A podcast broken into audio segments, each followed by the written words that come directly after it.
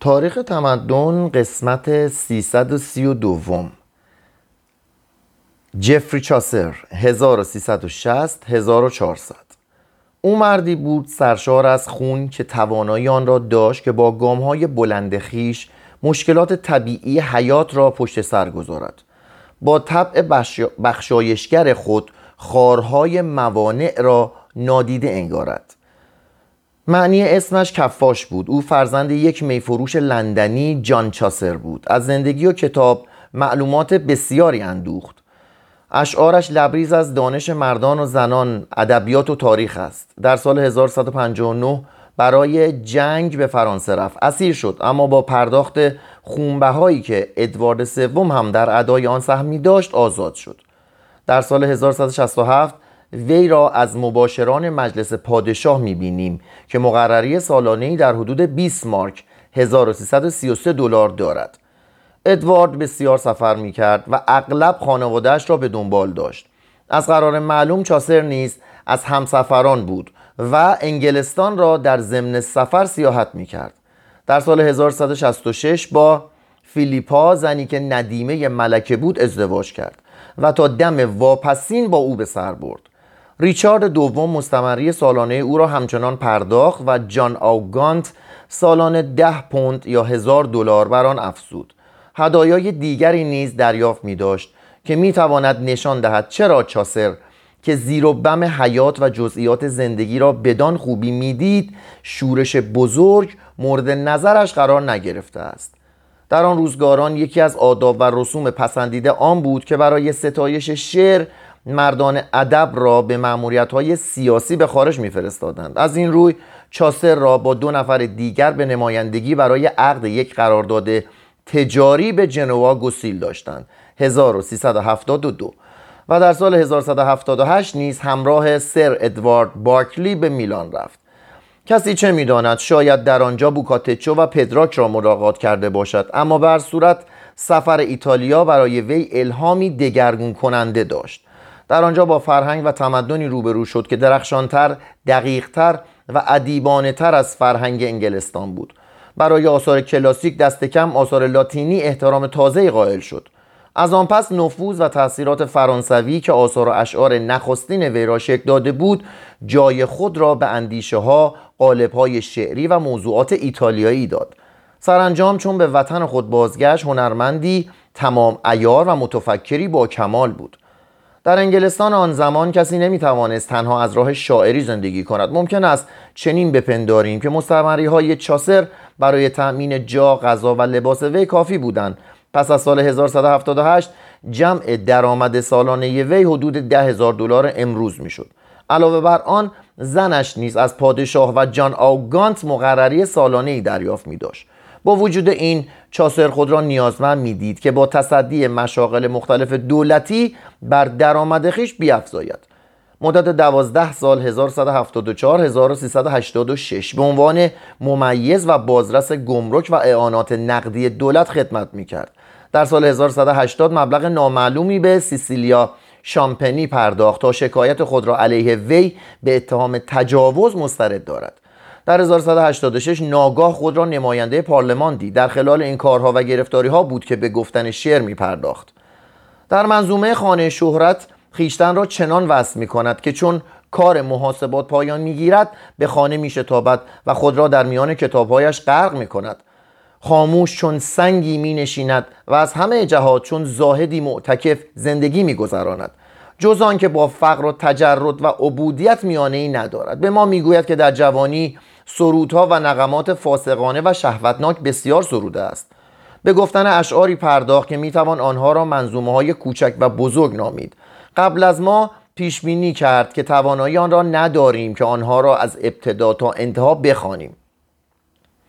در منظومه ترویلوس و کریسیدا که از زیباترین اشعار اوست باز به تقلید و حتی ترجمه ادامه داد از این کار قصدش فریفتن و گول زدن نبود چون به کرات معخذ کارش را ذکر می کند و از اینکه به ترجمه همه متن نپرداخته است از خوانندگان پوزش می طلبد.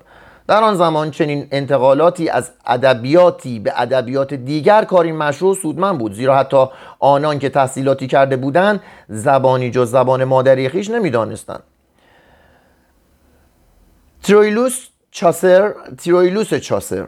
علا رقم همه معایبی که بران گرفته اند نخستین منظومه بزرگ روایی زبان انگلیسی است.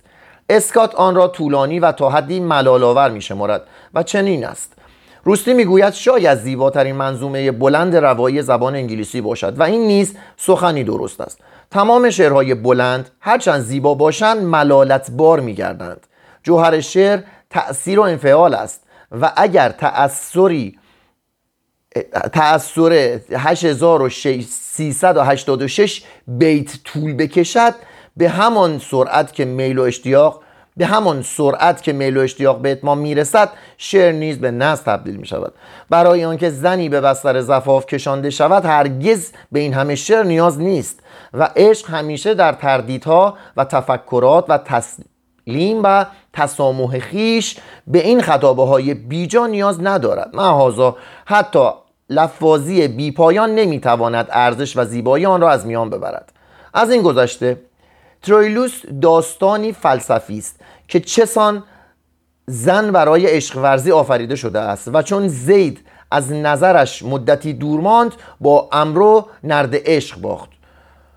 یکی از قهرمانان آن پانداروس سخت زنده و واقعی ترسیم شده است. در منظومه ایلیاد پانداروس سپه سالار لشکر لوکیایی در نبرد ترواست اما در اینجا دلال محبتی سودرسان با تدبیر و خداترس است که عاشقان را به سوی گناهی پر لذت رهنمون می شود ترویلوس سلحشوری است که در دفع یونانیان خیشتن را از یاد برده است و مردانی را که بر سینه نرم زنان به عشق ورزی مشغول و بنده شهوت و شکمند سرزنش می کند اما خود در یک نگاه دیوانوار به کریسیدا دل میبندد و از آن پس جز به زیبایی آزر نجابت و ملاحت او نمی اندیشد کریسیدا پس از انتظاری دردانگیز شش هزار بیت طول می کشد تا این سپاهی کمرو عشق خود را به دو اعتراف کند و خود را در آغوش وی می اندازد و تریلوس یک باره هر دو جهان را به یاد را از یاد می‌برد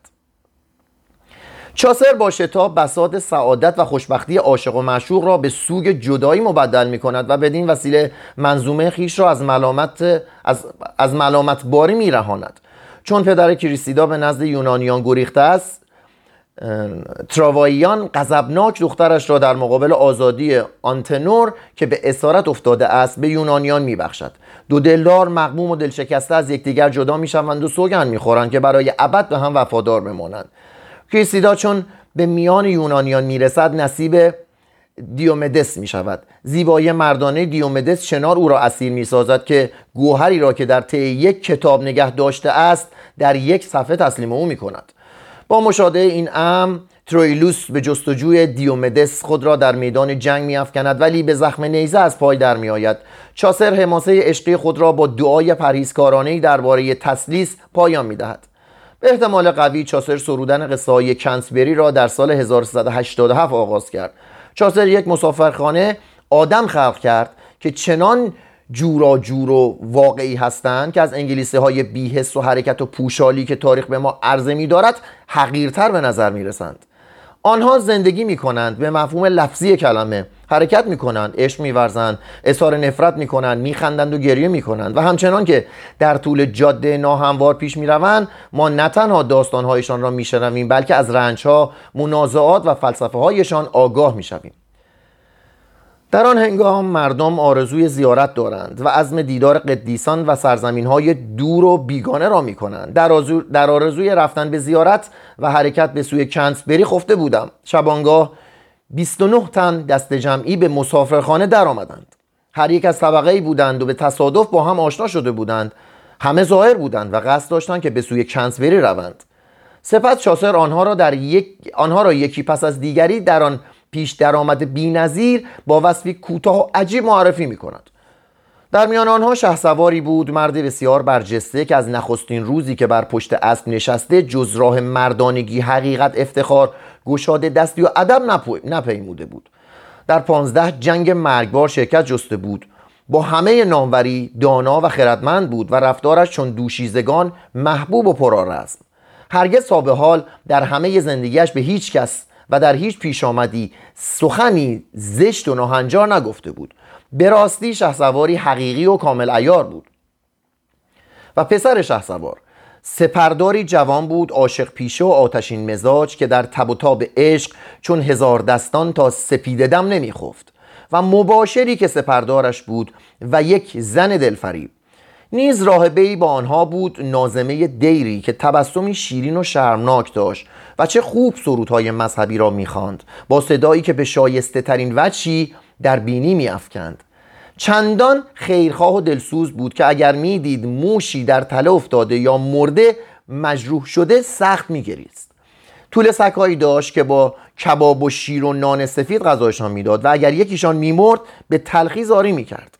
پس از آن یک راهبه دیگر سه کشیش راهبی سرخوش که عاشق شکار است و یک فرایار که در کار در کار بیرون کشیدن صدقه از کیسه های مؤمنان است. اگر چه ممکن بود بیوه زنی کفش به پای نداشته باشد ولی احوال پرسی های تقدس آمیز او چنان خوشایند بود که از وی نیز صدقه ناچیز خود را دریافت می داشت چاسر یک دانشجو جوان رشته فلسفه را بیشتر از همه دوست می دارد نیز دبیری از آکسفورد با آنها بود. جوانی منطق از سالها پیش آموخته اسبی داشت که از لاغری دنده هایش را می‌شد شمرد و خود او نیز چندان چاق نبود اما ظاهری فریبنده و نگاهی خیره داشت. از کلیسا درآمدی نمی گرفت و از پی کسب و مال دنیا و از پی کسب مال دنیا نمی رفت ترجیح می‌داد که در کنار بسترش 20 جلد کتاب قرمز و سیاه از آثار فلسفی ارسطو داشته باشد. اندیشش تنها از پی کسب دانش بود و به راستی سخن بیش از حد لزوم نمی گفت گفتارش سرشار از فضایل اخلاقی بود با شادی فرا می گرفت و با شادی می آموخت و نیز یک زن اهل باث آنجا بود که وصفش به زودی خواهد آمد و کشیش بخش بینوایی سرشار از اندیشه و کردار مقدس و یک دهقان و یک آسیابان و یک کارپرداز ضابط و یک دایی خدمتگذاری سر به زیر و مهربان بود. اگر در صدد برمی آمد از او بهتر نمی آفتید به خاطر شیشه ای شراب اجازه می‌داد که هر جوانی سیغه ای را یک سال نگه دارد و او را کاملا می بخشید و با او آمرزشنامه فروش مهربان همراه بود که انبانی در پیش رو داشت لبریز از آمرزشنامه هایی که گرما گرم از رو می رسید و همچنین بازرگان، حقوقدان، مالک، درودگر، نساج، سباق، سمسار، آشپز، کشتیران و خود جفری چاسر که با کمرویی در کنار ایستاده است و چنان گنده است که در آغوش گرفتنش مشکل است و همیشه به زمین مینگرد. گویی در جستجوی خرگوشی است. میزبان آنها صاحب مسافرخانه دست کم از او ندارد و سوگن می‌خورد که محفلی شادیانگیزتر از این ندیده است و خود نیز بر آن می شود که با آنها برود و راهنمایشان باشد. پیشنهاد می کند که برای 90 کیلومتر راه را طی کند هر یک از زائران دو داستان هنگام رفتن و دو داستان هنگام برگشتن بگوید. و آن کس که داستانش از همه زیباتر بود چون مراجعت کردن به خرج همه ما شامی بخورد. همه موافقت می کنند صحنه این کمدی انسانی متحرک آماده می شود زیارت آغاز می شود و شهسوار معدب اولین داستان را روایت می کند که چگونه دو دوست به نام پالامون و آرسیته دختری را هنگام گلچیدن در باقی می‌بینند و هر دو عاشق او می‌شوند و با یکدیگر به نبرد تن و مرگباری با نیزه برمیخیزند تا هر که پیروز شد دخترک را به عنوان جایزه مسابقه ببرد. چه کسی می‌تواند باور کند که قلمی چنین خیالانگیز ناگاه در طی یک سطر پس از این داستان شوالیه به حرز درایی داستان آسیابان بپردازد؟ اما آسیابان در حال بادخاری بوده است و خود پیش بینی می کند که مغز و زبانش به مطالب ناشایز خواهد لغزید. چاسر از جانب او و خودش که بایستی با کمال درستی و صداقت داستانها را بازگو کند از خواننده پوزش میطلبد و خواننده عفیف را به خواندن داستانهایی که آکنده است نجابت اخلاق تقدس و پاکی است اندرز می‌دهد. داستان نازمه دیر با لحن شیرین مذهبی آغاز می شود سپس افسانه دردناک کودکی مسیحی را باز می گوید که تصور می شود یهودیان او را کشتند و از اینکه چگونه سرپرست روحانیان شهر به حکم وظیفه یهودیان را توقیف می کند و بعضی از آنها را تا دم مرگ شکنجه می دهد در پیش, در, در پیش درآمد داستان آمرزش نام فروش چاسر پس از این زهد و تقوا یک سر به هجایی شدید در باب فروشندگان دورگرد آثار متبرک و آمرزشنامه ها می پردازد هنگامی که لوتری موضوع را در شیپور جنبش اصلاح دینی به گوش جهانیان میرساند قرنها از عمر آن گذشته است. و بعد از آن در پیش درآمد داستان زن اهل باس شاعر ما به اوج قدرت و حزیز اخلاق می‌رسد. این داستان اعتراضی آشوبانگیز علیه تجرد زن و مرد است که از دهان هر زنی که در زناشویی صاحب تجربه است بیرون میآید.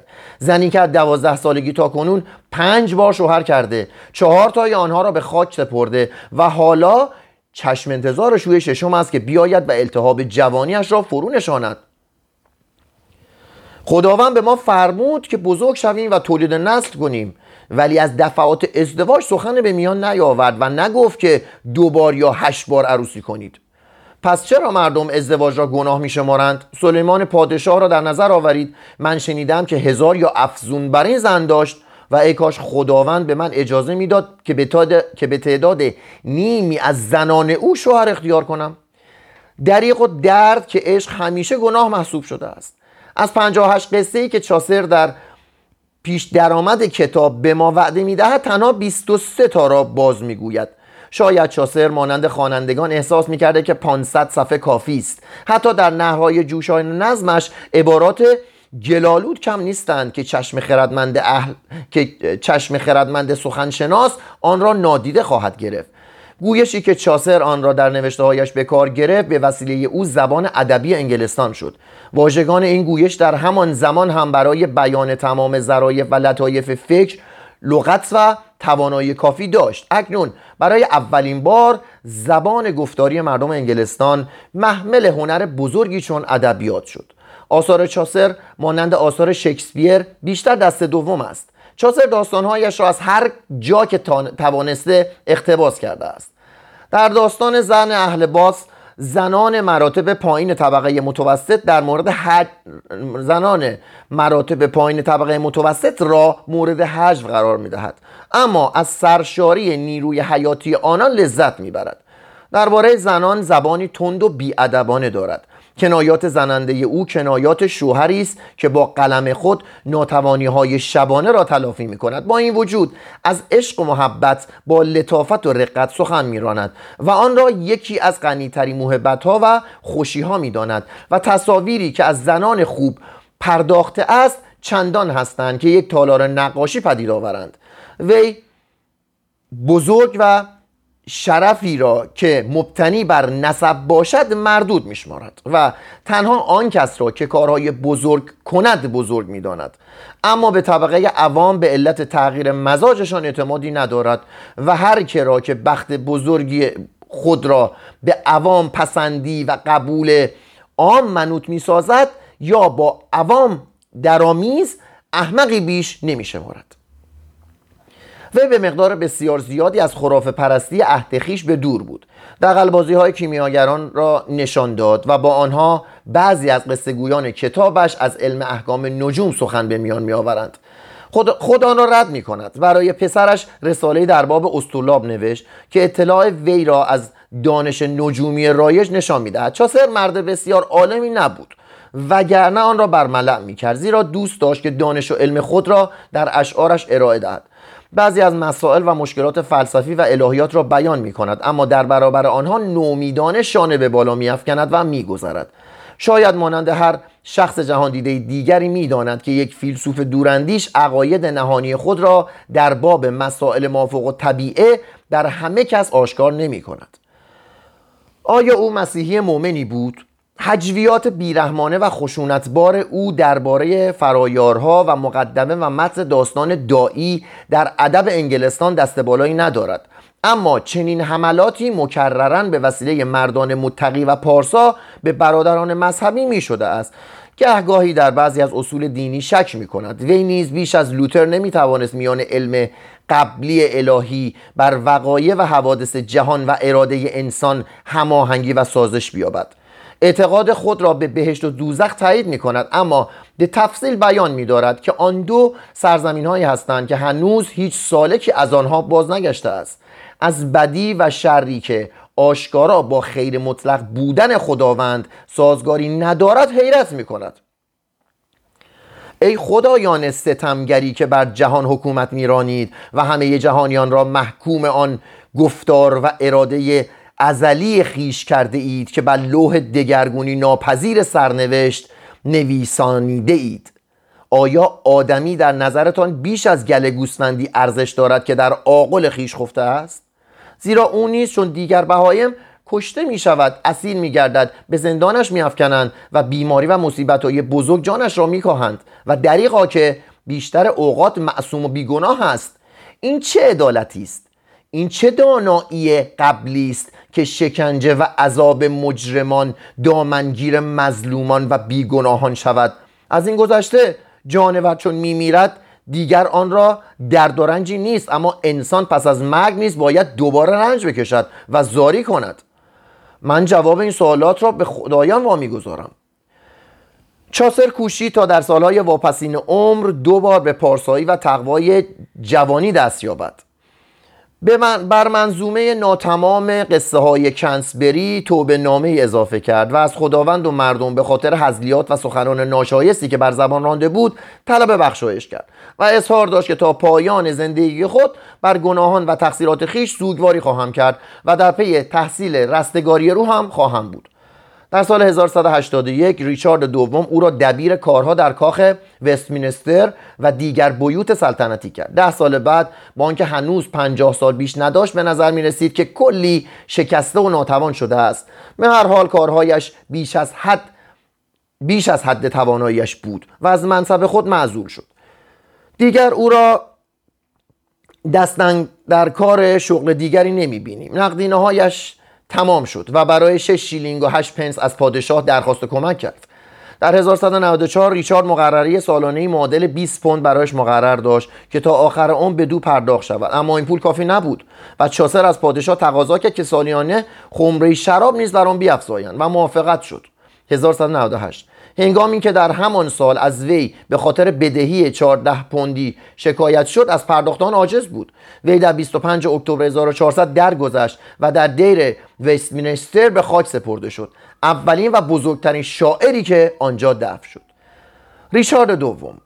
ریچارد دوم خوشندام و خوش صورت بود و اگر رفتار و سلوک شرارتبار و نافرمانی پیرامونیان وی را دگرگون نمی ساخت تینت و نهادی پاک و نیکو داشت. ولخرج جاه طلب و سخت پایبند لذایز جسمانی بود. کتاب دوست بود. در هنگام شورش بزرگ از خود دلاوری حضور زن و خیرتمندی نشان داد. اما پس از شورش که سستی و ضعف در همه چیز راه یافته بود وی نیز خود را به دست خوشگذرانی و تجملی مکنتبار سپرد و زمام امور مملکت را در کف جمعی از وزیران مصرف و ویرانکار افکند. دسته مخالف نیرومندی علیه این افراد تشکیل شد. این دسته بر پارلمان بیرحم سال 1188 تسلط داشتند. ده نفر از یاران ریچارد را به دادگاه جلب کردند و پس از اثبات اتهام همه را به دار آویختند. در سال 1190 پادشاه که هنوز جوانی 23 ساله بود دامن همت به کمر زد و مدت هفت سال مطابق قانون اساسی یعنی در هماهنگی کامل با قوانین سنن و نمایندگان انتخابی ملت حکومت راند.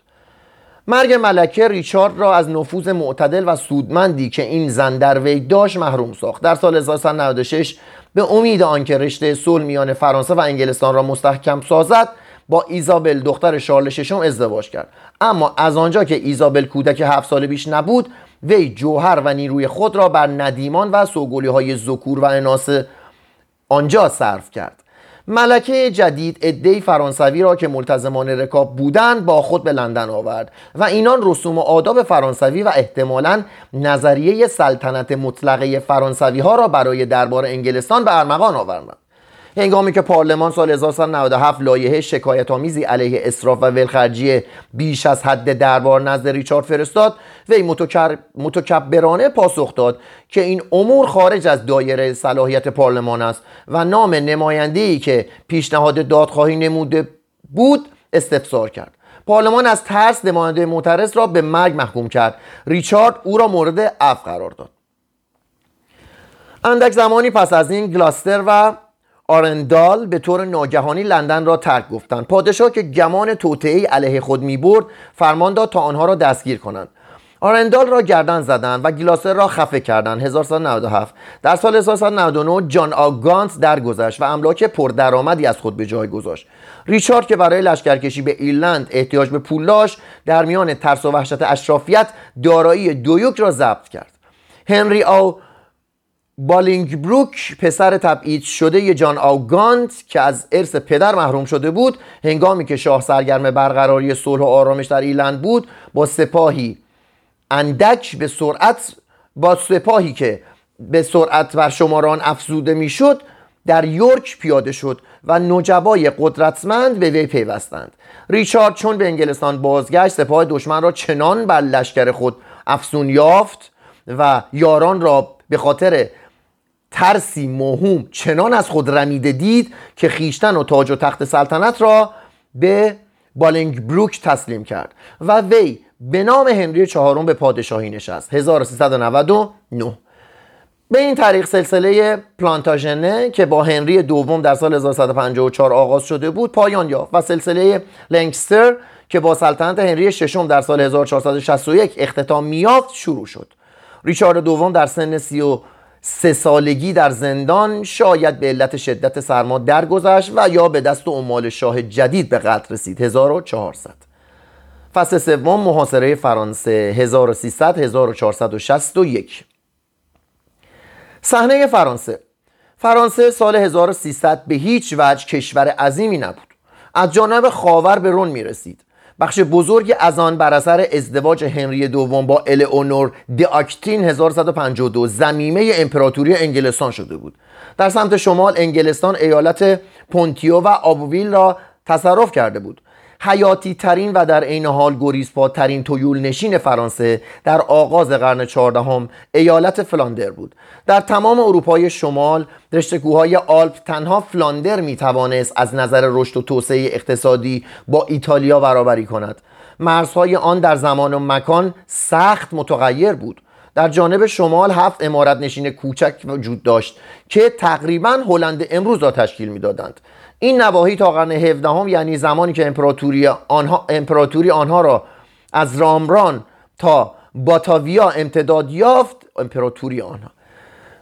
این نواحی تا قرن 17 یعنی زمانی که امپراتوری آنها از رامران تا باتاویا امتداد یافت به باروری و شکوفایی درخور خود نرسیدند. ولی صنعت و تجارت و جنگ طبقاتی فلاندر و برابان سال 1300 را به لرزه افکنده بود. ترعی به درازای 19 کیلومتر بروژ را به دریای شمال میپیوست. هر روز 100 سفینه تجاری از آبهای آن گذر می‌کردند و کالاهای تجارتی سقاره را از صدها بندر به فلاندر می آوردند. سازمان سنفی قرون وسطایی که به مرد صنعتگر عظمت آزادی و غرور چیر دستی اعطا کرده بود اینک در برابر صنایع فلزی بافندگی فلاندر و برابان جای خود را به یک نظام سرمایه داری می‌داد که در آن کارفرما سرمایه مواد خام و ماشینالات کار برای کارگران کارگاه ها تهیه می‌کردند و بدانها که دیگر مورد پشتیبانی و حمایت سنفی نبودند از روی کارکرد یا به طور مقاطعه مزد می پرداخت داخل شدن در یک سنف کاری دشوار شد. هزاران تن از کارگران به روزمزدی و دورگردی افتادند. از شهری به شهری و از کارگاهی به کارگاهی می‌رفتند. کاری موقتی میافتند که اجرت ناچیز آن مجبورشان می‌کرد در محله های کثیف زندگی کنند و برایشان چیزی جز لباس های تنشان باقی نمیماند.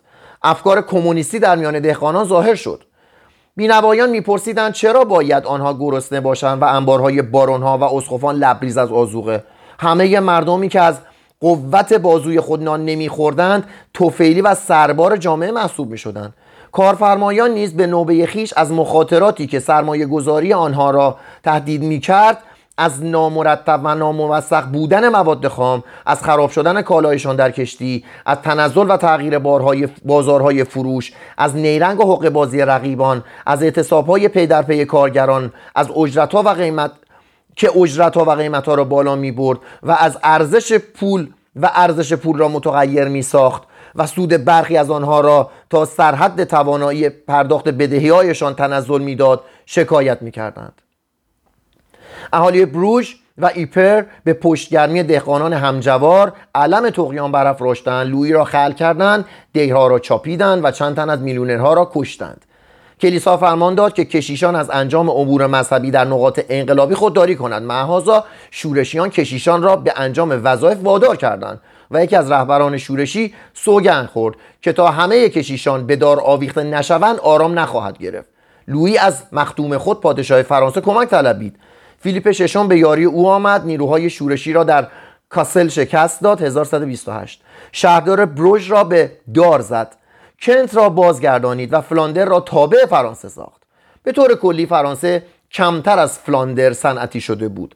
صنعت اغلب در مرحله صنایع دستی مانده بود. راه های بد و راهداری و باجگیری فودال ها تجارت داخلی را به زحمت میافکند. ولی وجود ترعه ها و رودخانه ها یک چشم شاهرهای طبیعی در سراسر فرانسه به وجود می آورد که برای بازرگانی سودمند بودند.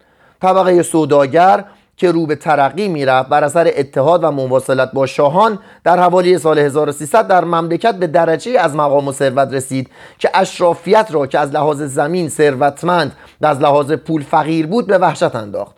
حکومت شهرها در دست بازرگانان متنفذ بود. اینان اصناف را زیر نظر داشتند و با شدت تولید و داد و ستد را در انحصار خود گرفته بودند. در اینجا نیست چون فلاندر طبقه انقلابی رنجبر داشت به جوش و خروش می آمد. در سال 1300 روستاییان بینوا به انقلابی دست یازیدند که در تاریخ به انقلاب چوپانان معروف است. موج انقلابیون چون سال 1251 به درون شهرها فرو ریختند. به پیشوایی یک راهب انقلابی پابرهنه و بدون سلاح به سوی جنوب رهسپار شدند و بیت المقدس را مقصد و هدف خود اعلام داشتند. چون گرسنه بودند دودکانها و مزاره را به باد یغما گرفتند. و چون در برابرشان به مقاومت پرداختند ابزار جنگ جستجو کردند. به این طریق به یک ارتش مسلح تبدیل شدند. در پاریس زندانها را گشودند و سپاهیان سلطنتی را در هم شکستند. فیلیپ ششم خیشتن را در قصر لوور پنهان ساخت. نجیب زادگان و اشراف به قلاع خیش پناه جستند و بازرگانان از ترس در خانه هایشان مخفی شدند. ارتش انقلابی که فقر و توهیدستی پای تخت بر شمار آن افزوده بود از شهر گذشت. اکنون تعداد افراد آن به چهل هزار تن از زن و مرد بیدین و دیندار بالغ شده بود. در وردن، اوش و تولوز تمام یهودیانی را که به دست آوردند کشتند.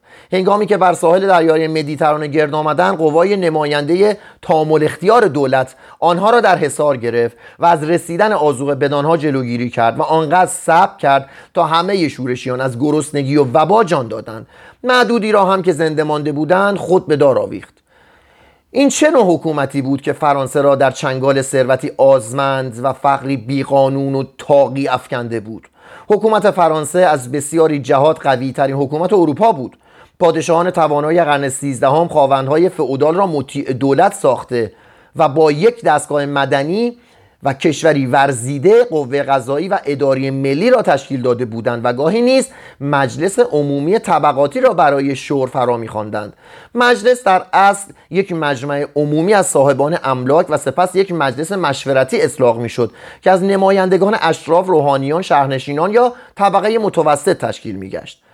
دربار فرانسه آنجا که دوکها، کنت‌ها و شهسواران نیرومند با زنان ابریشم پوش در جشنهای مجلل و پرشکوه به هم میآمیختند.